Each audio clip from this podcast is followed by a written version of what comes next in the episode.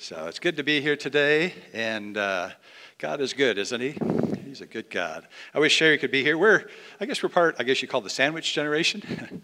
As you know, we have two disabled kids, so those younger than us were taken care of, and then Sherry's uh, parents are a little bit older. Uh, Sherry's dad's going to celebrate his 90th or 91st birthday, come here May 24th, I think it is, 25th. And so um, the siblings kind of chip in and help out taking care of uh, Sherry's parents, especially Sherry's dad. And Sundays is usually our day uh, to kind of help out. And so Sherry is kind of with uh, Sherry's dad, especially today, to help out, uh, take him to church and take him out to eat. And so uh, she sends her greetings along today. And uh, I know Bart's praying back there in Tennessee for this, uh, for this service today, praying for you. you have a pastor that loves you and that prays for you. You have a pastor's wife as well that does the same. I'm, I lost sight of Dee Dee here, but she's somewhere around here. Oh, she's, oh, okay. So uh, you've got uh, some terrific, terrific people here today. Amen. Amen. God is good. Well, I, uh, I happened to, to come across an old illustration uh, just to start off with something sort of funny today. Uh, that, uh, that I read like 25 years ago when I was studying for the ministry in college actually maybe back it up maybe more like 30 35 anyway uh, it's been a while but uh, it's the this guy that uh, he died went to heaven was at the pearly gates and met there an angel and the angel basically said okay so uh, kind of tell me what you did in this life before we let you in here. Tell me what you did. And he said well probably the most significant thing that i did recently was uh, he said i, I was uh, walking down the street and i saw this big burly motorcycle guy beating up this little old lady. And he said i went up to him and i shook my finger in his face and said, You stop doing that. Then he said, I, I kicked the guy's shins and then I hauled off and I hit him in the midsection. And uh, the angel said, That's really impressive. That's, that's great. He said, About how, how long ago did you do this? He said, About three minutes ago. Didn't quite make it, like as far as he wanted to make it in life. But anyway, uh, that has no relevance at all to my sermon today. But uh, anyway, well, uh, Bart had asked me uh, recently, he said, You know, I'm, I'm on this series, and uh, we're talking about being amazed. And uh, he said, I just want to know if, if you want to kind of continue that when you come, continue that uh, kind of that. Um, that theme. I said, I'd love to do it. He said, anything that you would especially like to talk about? And I said, uh, would it fit in to talk about being amazed by Jesus' compassion? He said, oh, he said, that would fit right in with kind of our theme here. So I had been thinking a little bit about that. So today I want to talk a little bit about amazed by Jesus' compassion. And uh, the question is, of course, why should we be amazed by Jesus' compassion? I mean, why should we be amazed by that? And I think probably the answer is that he was so different from everybody in his day, and really, we could probably say in so many ways, different from so many in our day as well. I mean, you think about it. He had compassion on those who were outside his group, such as the Samaritans. We'll talk about that in just a moment. He had compassion on those whom society had cast out, the lepers. He had uh, compassion on those who were actually doing bodily harm to him. You remember on the cross, he prayed, Father, forgive them, for they don't know what they do. And he had compassion on those who were rejecting him and would eventually reject him. That is, as it refers to in the scriptures, the tax collectors and the sinners. Many of those were rejecting him and were going to reject him as well, and yet he had compassion on them. He ate with them, he dined with them, he had a, he had, he had a party with some of them as well. I was uh, taking a look and thinking, you know, that word amazed, amazed by Jesus' compassion. And uh, being a writer and an author, I like to take a look at synonyms as well. Some of the synonyms for amazed are shocked, shocked by Jesus' compassion. You know, I'm not sure if I'm shocked. But part of that is because I have come to know Christ over the years. But maybe, maybe when I was younger, didn't know much about Christ, maybe I would have been shocked by his compassion. How about astonished? I am quite astonished. Dumbfounded, there's a word for you, being dumbfounded by Jesus. But the one I like is flabbergasted. Don't you love that word? That word just has a certain ring to it, you know, flabbergasted. So turn to your neighbor and said, I'm flabbergasted by Jesus' compassion. Now, hopefully, like not up here, hopefully you didn't spit on them like I am doing up here when I'm saying it's kind of hard not to do that with that word. So, uh, when we think about this, um, the question that, that I want to draw is um, what are the lessons that we can learn today about Jesus' compassion? What are the lessons for us here in the 21st century? Well, first of all, I think the first lesson is God has called us to be compassionate people to be people of compassion, just as he was. Now, what is compassion? Well, the real definition of compassion is this sympathetic pity and concern for the sufferings or the misfortunes of others. Sympathetic pity and concern for the sufferings or the misfortunes of others. So, that word sympathy comes from two words sim, which is really quite similar in a number of different languages. That word, uh, as well as in Greek, kind of has to do with being with, with somebody. In Spanish, it's con. In French, it's como. And so, um, uh, uh, pardon me, in French, it's avec. And so, uh, the idea is being with somebody. And then the second part of that word is uh, sympathy, uh, pathos, suffering. So, you're with people in their suffering. That's kind of the word sympathy, what it's all about. To be compassionate is to be with somebody in their suffering and misfortune, to suffer with them. And uh, so it's interesting to me that the first illustration I want to talk about from Jesus' life is that he felt pity when faced with the misfortune and the suffering of other people. He felt it. It struck him. And of course, uh, you probably, uh, before me, are already realizing the, the scripture I'm going to use in John 11, 33 and 34. You remember when uh, uh, Mary's brother, Lazarus, passed away? You remember Mary? Mary was the one that came to Jesus and she knelt down before him and she took that uh, expensive perfume and she uh, took her hair and wiped it on, on Jesus' feet. Well, this is the same Mary that uh, sent the message to Jesus and said, My brother, uh, my sister Martha and I, our brother Lazarus has passed away. And Jesus showed up, and it says in John 11 33 and 34, when Jesus therefore saw her, that is Mary, weeping, and the Jews who came with her also weeping, he was deeply moved in spirit and was troubled. And Jesus said, Where have you laid him? And they said to him, Lord, come and see. And then two words. It just simply says, Jesus wept. Don't you love that? Jesus wept. Jesus felt pity for others' pain. His reaction to their pain, he wept. Now, you consider all the responses that Jesus could have had. Very good, very valid responses that he could have had. He could have said this, or Mary, it's all right. Everything's going to be all right, Mary. And uh, that's a great response. That's a valid response. That's a loving response. We say that uh, to people that are going through difficult times all the time. He could have said, One day you'll see Lazarus, you'll see your brother again. It's going to it's to be all right. Don't worry, you're going to see him again one day at the resurrection. Great response. Valid response.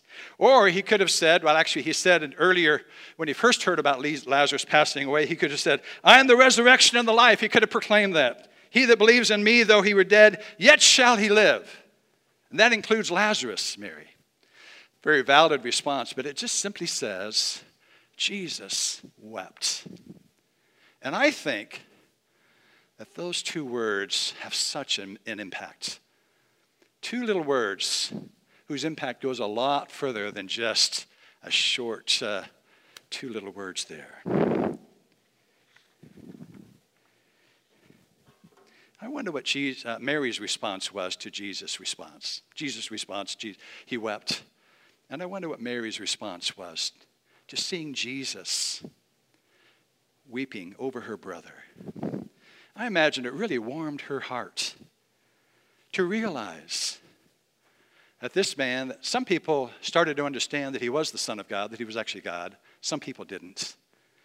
But to understand that this man was actually weeping with her for her brother.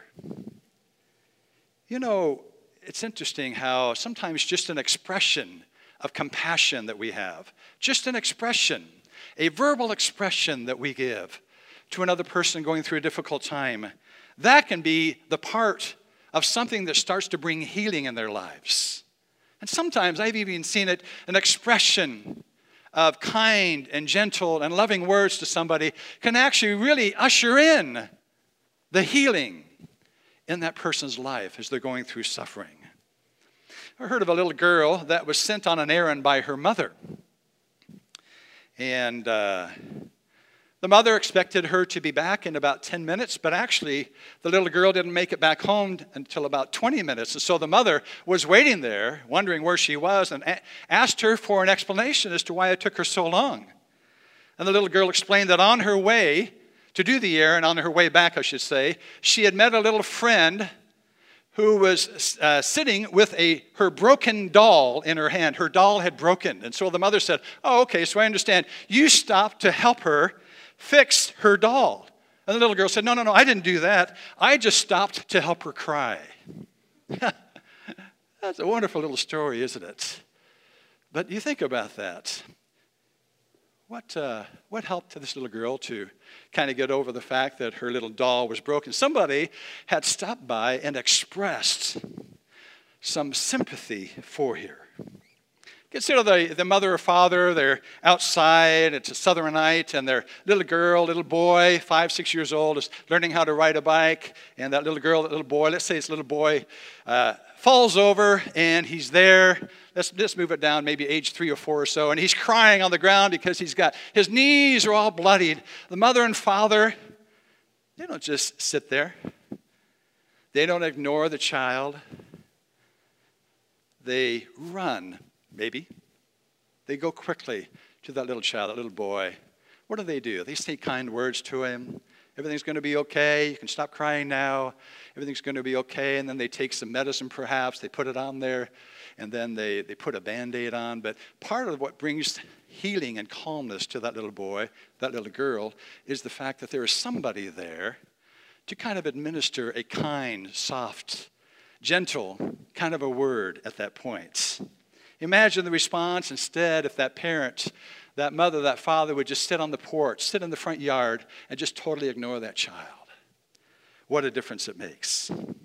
What is it that brings healing to that little child? Yeah, it's the medicine, it's the band aid, but even more than that, it's that expression of kindness and love from the parents. I heard of a black minister that was doing a funeral for a family in his church. And this family down on the front row was there during, during the funeral, and he was delivering his sermon, his eulogy. And uh, he looked down and he saw that they were crying. They had lost their son to a horrible accident. And uh, they were weeping on the front row, and all of a sudden, he just had tears well up within him. He took a look, at, uh, look at, uh, down at them, and he kind of burst out, and he said this He said, Damn you, death! Damn you, death. In other words, there was this expression of sympathy for the, the, the, the, parents that had lost this child that had another 40, 50, 60, 70, 80 years to live. That death is the enemy, and at this one point, death had gained the advantage over that. There was an expression of kindness that didn't, that didn't issue out in terms of everything's going to be okay or weeping. It was an expression against the evil forces in our society. That's an expression of compassion as well. Today, each of these stories Jesus weeping, that uh, little child getting the kindness of his parents, this pastor with the outburst against the evil of its day, they all kind of remind us of who Jesus is. That today, what does this mean? Today, Jesus is here. The presence of Jesus is here. He has come to administer sympathy and grace to us. If you're going through a difficult time today, He's not up there ignoring you, He's up there praying for you. But uh, we know from the scriptures that Jesus is one who is touched with the feelings of our infirmities. That's the old King James way of saying, when you feel bad, He feels bad. Great thing is, he has a lot of power to do about uh, to do something about it. I might feel bad about what you're doing. I might not be able to do much about it, but his Holy Spirit is here to bring healing and strength and encouragement to us today. So the question is how compassionate are you? Now, you don't have to weep. A lot of us guys maybe don't feel comfortable doing that. The question is do we feel moved by the misfortunes, the sufferings of other people. I believe that one of the reasons the Holy Spirit has come into our lives is to give us that ability to be able to weep and to suffer with others as they go through difficult times. A second thing that I think that uh, God wants to teach us through the life of Jesus is that he wants us to choose compassion over defensiveness and hatred. He wants us to choose compassion over defensiveness and hatred. You know, in college, I considered majoring in sociology. Uh, I learned that sociologists love to study groups, and I kind of like to study groups. I didn't major in sociology, but I'm always fascinated by groups. And one of the things I learned about groups is you take a large group and put it down into the smaller groups, like in society, and those small groups look at other groups and they consider them either in groups or out groups. Sometimes they're called cliques a small group of 10 people, let's say, that have some kind of a group going, they take a look at those other groups, and either they think those people are sort of like us, they're sort of like they're with us, or they're not with us. They're either in groups or out groups. The question is Does the compassion of Christ reach not only to the in groups, but also the out groups? And I think it does. We'll talk about that in just a second. I think one of the most classic in group, out group studies in the United States was the good old Hatfield McCoy feud. You acquainted with that? Now, we don't know as much about it here on the West Coast, but if you're back in West Virginia, if you're back in, if you're back in Tennessee, Bart, you, uh, you know all about the Hatfields and McCoys. We've heard about it, but it's the classic feud down through history. It's actually a historical feud that actually took place.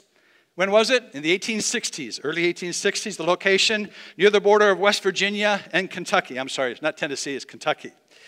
And what happened? 1865 or so, a member of the Hatfield family was accused of murdering a member of the McCoy family. And thus started a feud that lasted about 40 years. 40 years. That feud drew in other members of the family and eventually drew in the two states, and the two states almost went to war with each other. Can you imagine that?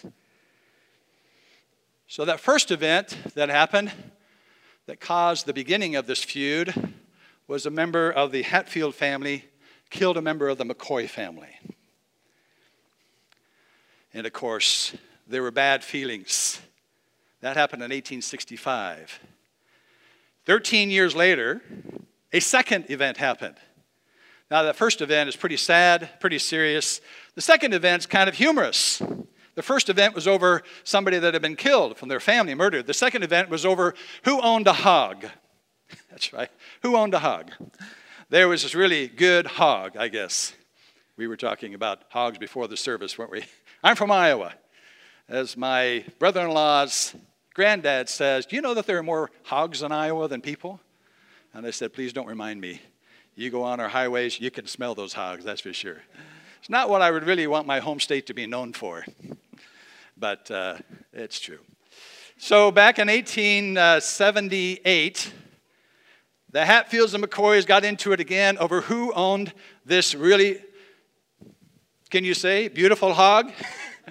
the Hatfields said, Look, the notches on its, the hog's ears those are the Hatfield notches. That's how we, how we identify our hogs. The McCoy said, No, no, no, that's not right. This hog is ours. Finally, it went to court. it went to court. Who owns this hog? The Hatfields won. They got the hog, and as a result, the McCoy family went and killed a member of the Hatfield family. So this went on. Other killings, other murders took place over the course of time until uh, finally about 1901, that's right, in the next century, the feud finally stopped. I guess today that uh, every year in June there's a weekend. It's called the Hatfield McCoy Weekend. Uh, they have a big party in town in uh, Pigeon, Pigeon Forge, uh, Tennessee, I think. Anybody been to Pigeon Forge, Tennessee? I guess it's the entrance to the Great Smoky Mountains. Have you been there? And uh, so they have a big festival every year, three, three day weekend where they have a marathon, they have a tug of war, they actually have a Hatfield McCoy dinner theater. Uh, I told Sherry, I said, after reading about this, I want to go back there and check it out. So uh, who knows?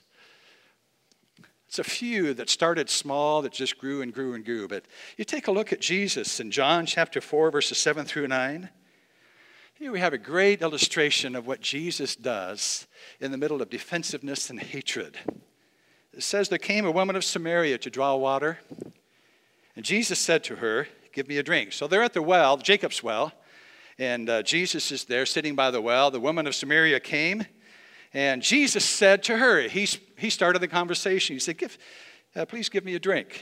And for his disciples had gone away into the city to buy food. Therefore, the Samaritan woman said to him, How is it that you, being a Jew, ask me for a drink since I am a Samaritan woman? For Jews have no dealings with Samaritans. That little statement at the end Jews have no dealings. I am a Samaritan woman. Actually, if you look into kind of the original language, part of what it says is that Jews will not eat from a plate that a Samaritan has eaten from. So that's why the woman was so surprised. You assume, it doesn't say, but you assume that she has some kind of a bucket, she has some kind of a ladle, I guess, to draw water. Perhaps, I assume, if she's there, uh, if I was her, I would have taken a drink. She's taken a drink of the water. And Jesus asked to drink from the same bucket or the same ladle that the Samaritan has drunk from. She says, How can you ever ask me for a drink to drink from the same utensil? Because Jews and Samaritans, we don't get along. Don't you realize our history? We're sort of like the McCoys, the Hatfields. So Jesus was showing compassion to her. She didn't even realize it.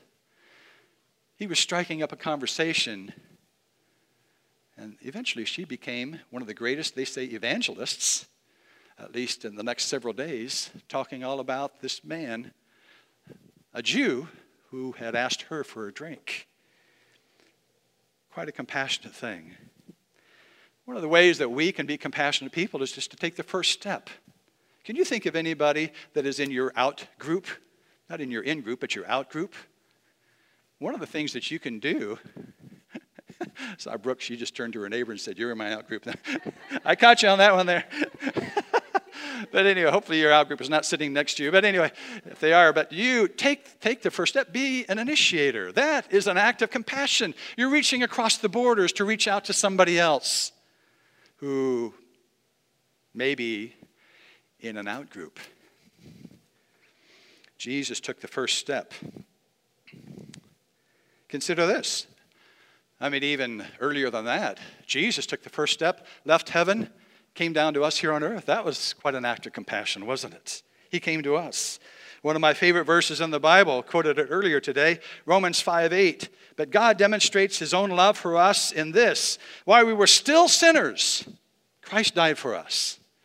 While we were still sinners, He didn't wait for you to become good enough. He didn't wait for you to say, okay, I'm really sorry for my sin. I'm turning towards. Even before that, while you were still sinners, Christ died for you. Wow. He took the first step. When I was in high school, we had our in groups and our out groups.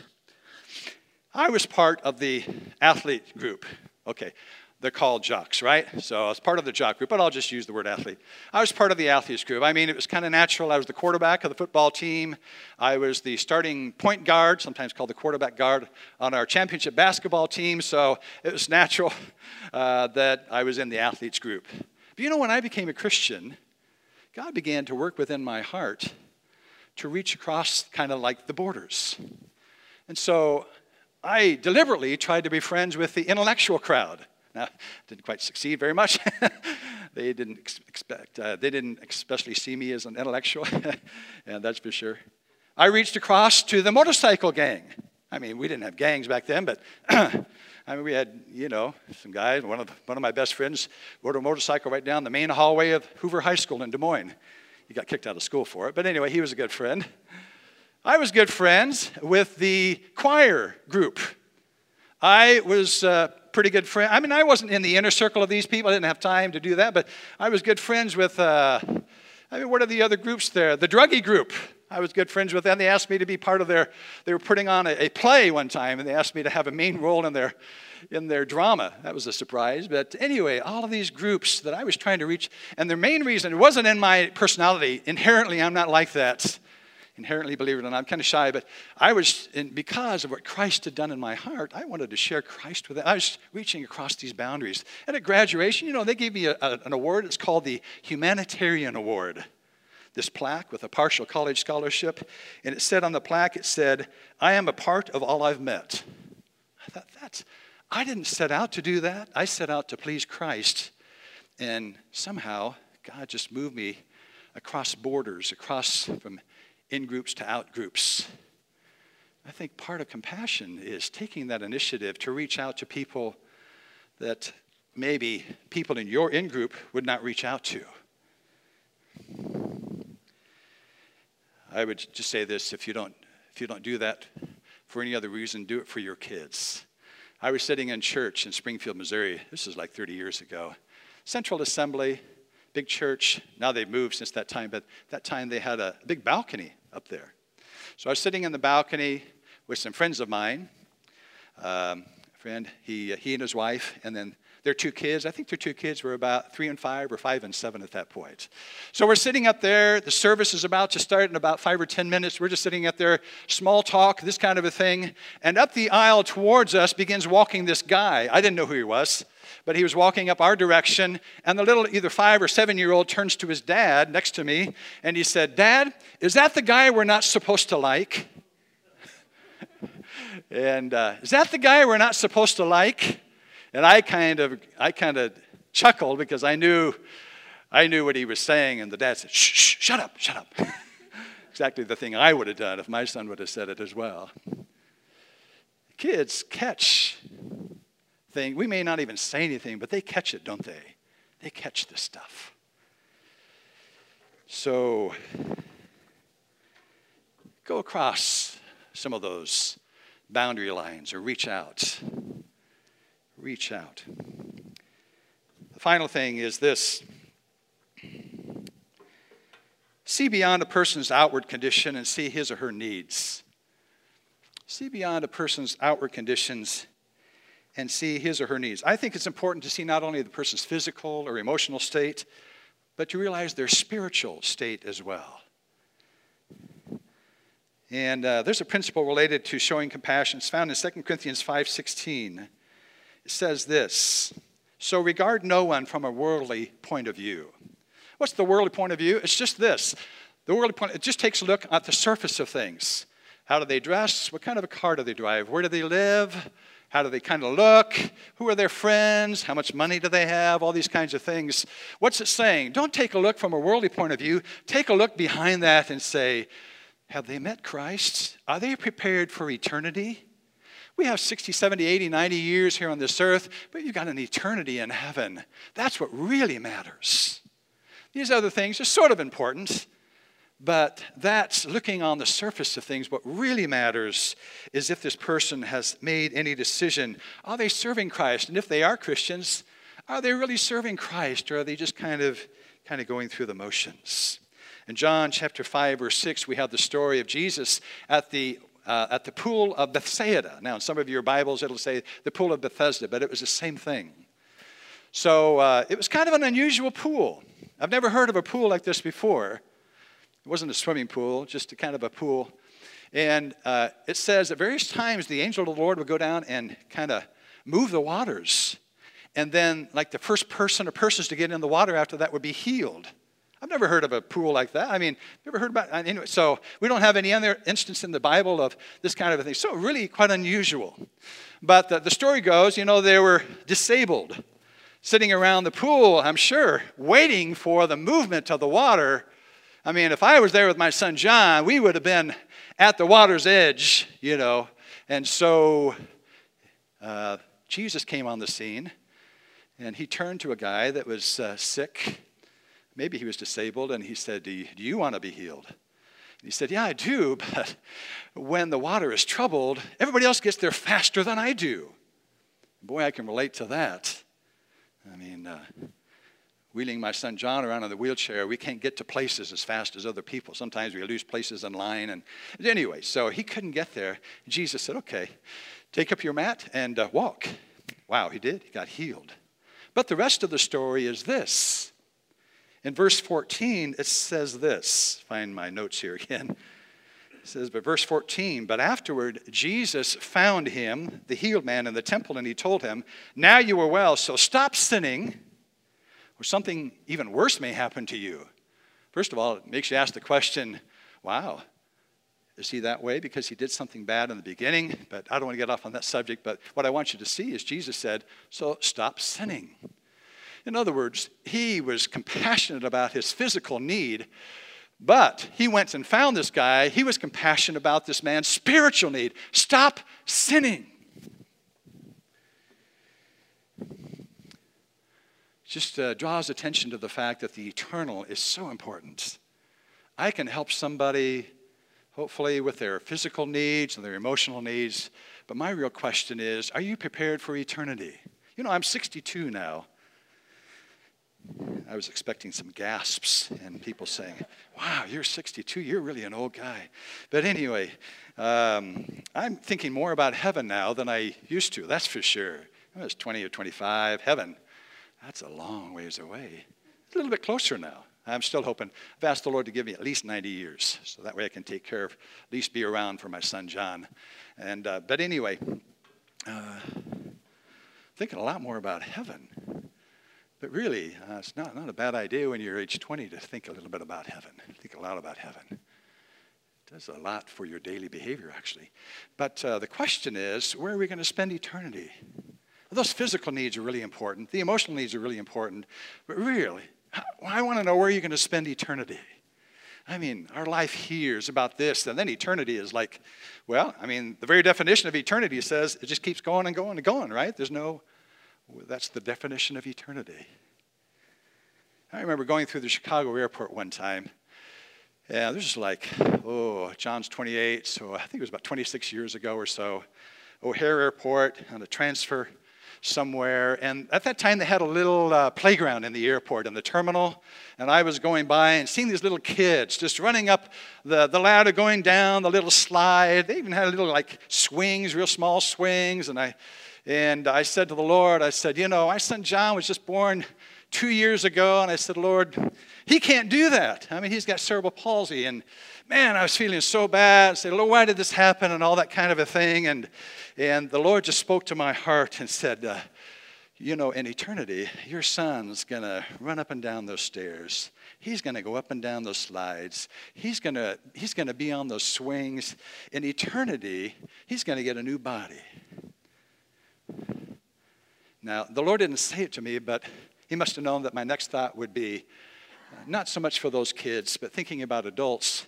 There will be adults that have so much going for them in this life. They've got everything going for them. I'm not sure if any, actually, I don't know of anybody that has everything going for them, but they've got a lot of stuff going for them. But they're not prepared for eternity. Things are great for 50, 60, 70, 80, 90 years. But how about eternity? Your son may have, of course, we were believing for a complete healing at that time, we still are. He may have these years here on this earth, but he's got eternity to look forward to. I mean, really, Ben, think about that. And it changed my perspective. I mean, uh, wow. So the question is so stop sinning to this man. You've been healed. Let's deal with the spiritual now. Stop sinning. Jesus demonstrated this on the cross. Can you imagine being on the cross and those soldiers down there not only ridiculing you, but continuing to make you suffer with the spear and everything else? And uh, Father, forgive them. Father, forgive them, for they don't know what they do. What incredible compassion. Oh, that God would give us compassion. I mean, uh, you know, occasionally I'll meet somebody in Starbucks and strike up a conversation. Of course, the question always comes around what do you do for a living? I love that one. Or if I'm on the golf course, I used to go golfing quite a bit, and I joined a threesome. You know, I become the fourth person. We're going along about hole number five. Hey, Ben, you know, it's good to have you with us in our group. What do you do for a living? well, I'm a minister. Oh, I'm sorry for all that swearing I've been doing here. And that's inevitably, that always happens. And I said, well, okay, that's all right. But in Starbucks, sitting down to talk to, what do you do for a living? I'm a minister. Oh, I can see them thinking, what did I just say? I'm trying to think of what I said to him. You know, the question uh, that I want to ask them is, are you prepared for eternity? That's compassion. That's compassion. Scripture says that in the end times, I'm just about finished here, that in the end times, Jesus talks about the fact that if they hated me, they're going to hate you. Then another passage talks about that there will come a time when people will persecute you, and by persecuting you, they will think that they are doing God a favor. Now, that's kind of my loose translation. They will think that they are doing something good in the sight of God. Wow, that's a challenge. I mean, generally in our day, it's changing quite a bit in the last 10, 5, 10 years, but uh, if somebody is, you for being a Christian, there's a certain amount of pity seems to be going down a little bit, but for those who are being persecuted for their beliefs. But uh, things are changing quite a bit. But God calls us to continue to have this to have this value of saying what's most important is where you're spending eternity. And I know that in our day, that idea is even be considered, you know, of course, not PC, and it doesn't lead people to a safe place but God has called us to talk about eternity and to point people and saying, what's going to happen when you pass away? It could happen tomorrow, even if you're 20 years old. I'm 62. It could happen tomorrow. You could be, could be uh, 82 years old. You could be whatever. Are we prepared for eternity? So compassion says, okay, I see your physical needs. I want to meet those physical needs. I see your emotional needs. I want to reach out. But compassion also says, how about those spiritual needs? So, my question to you today as we finish here it's no wonder we were amazed at Jesus, what incredible compassion he had. So, how are you doing in this area of compassion? How are you doing? You know, on my computer, it has the little volume meter, tells me whether it's at zero all the way up to 10. And, uh, you know, sometimes I'll, I'll turn it on. I'll wake up in the middle of the night, turn on my computer, and I forgot the fact that I had the volume at 10. And I got these bells that start to ring on my computer, and my son John said, Hey, what's going on out there? And I wake him up. But, uh, you know, the question is, how is your compassion meter doing? Is it at 10? I hope so. Is it 5? Is it 0? Is it muted? I hope not. How's your compassion meter doing today? Are you a compassionate person? Like I said, I don't think you need to necessarily weep like Jesus did. I mean, if, if, if you do feel that, that's wonderful, but do you feel struck by the injustices, by the, by the suffering that people are going through? I think if you don't, I think you can just ask and pray to the Lord and ask you, and He can give you even greater compassion. I've seen it happen in my life. Second thing is, if you've been holding back from somebody, some defensiveness or maybe some hatred, maybe they're in that out group. They're not in your group and you haven't reached out to them because because they're in that out group, my, my thought is this.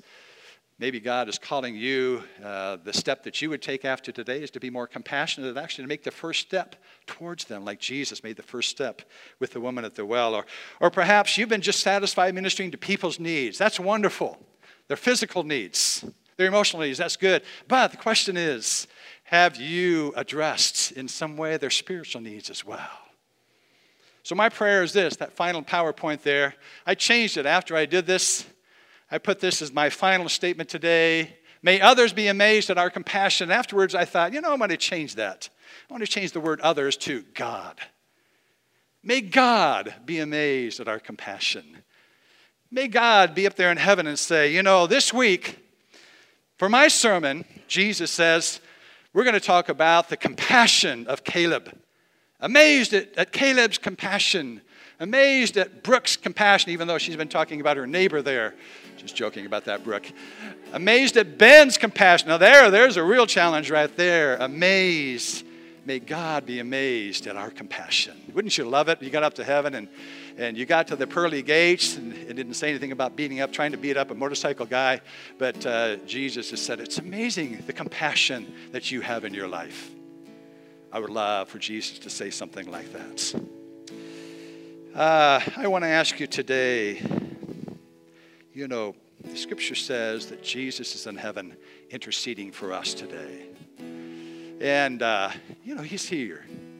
And he, he feels compassion for you today, no matter what your situation.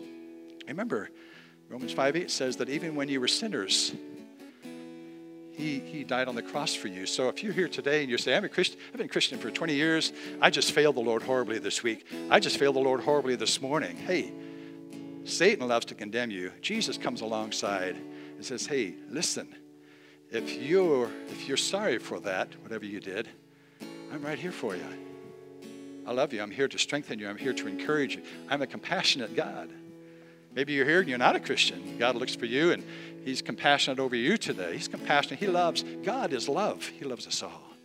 So if you're here today and you're facing quite a challenge, and you want somebody to pray with you, I'm not going to have you come down here, but I want you to stand in just a minute, just a minute. And I'm going to ask those around you to kind of, if they want to lay a hand on your shoulder, that's fine. If they just want to reach, reach, reach out a hand and, and kind of pray for you right where you are. But we could never get away from a day like today talking about Jesus' compassion without realizing He is compassionate for you today, right here you're going through a tough time with your family members, with thoughts in your own mind, if you're going through a tough time at work, if you're going through a difficult time, He wants to minister to you today and let you know that He loves you. Would you bow your heads with me for a minute? Lord, I just come to you today. I thank you for this uh, group of people. I thank you that you love them today. Your compassion reaches out to us today. And so, uh, Lord, we just ask you, Lord, by your Holy Spirit, to come and to minister to us today. We thank you that your Holy Spirit's presence is here today. We thank you, Lord, that you have come to demonstrate today, Lord, that you have loved us with an everlasting love, which means it started a long time ago and continues through eternity. You have loved us with an everlasting love. Thank you. Your word tells us in Romans 8 what will separate us from the love of God? It gives a long list of all kinds of things, and it says, Nothing shall be able to separate us from the love of God that is in Christ Jesus. So if you're here today and you say, you know, I'm going through a tough time, I need, I need the compassion of Christ. I want you just to stand where you are, and we're going to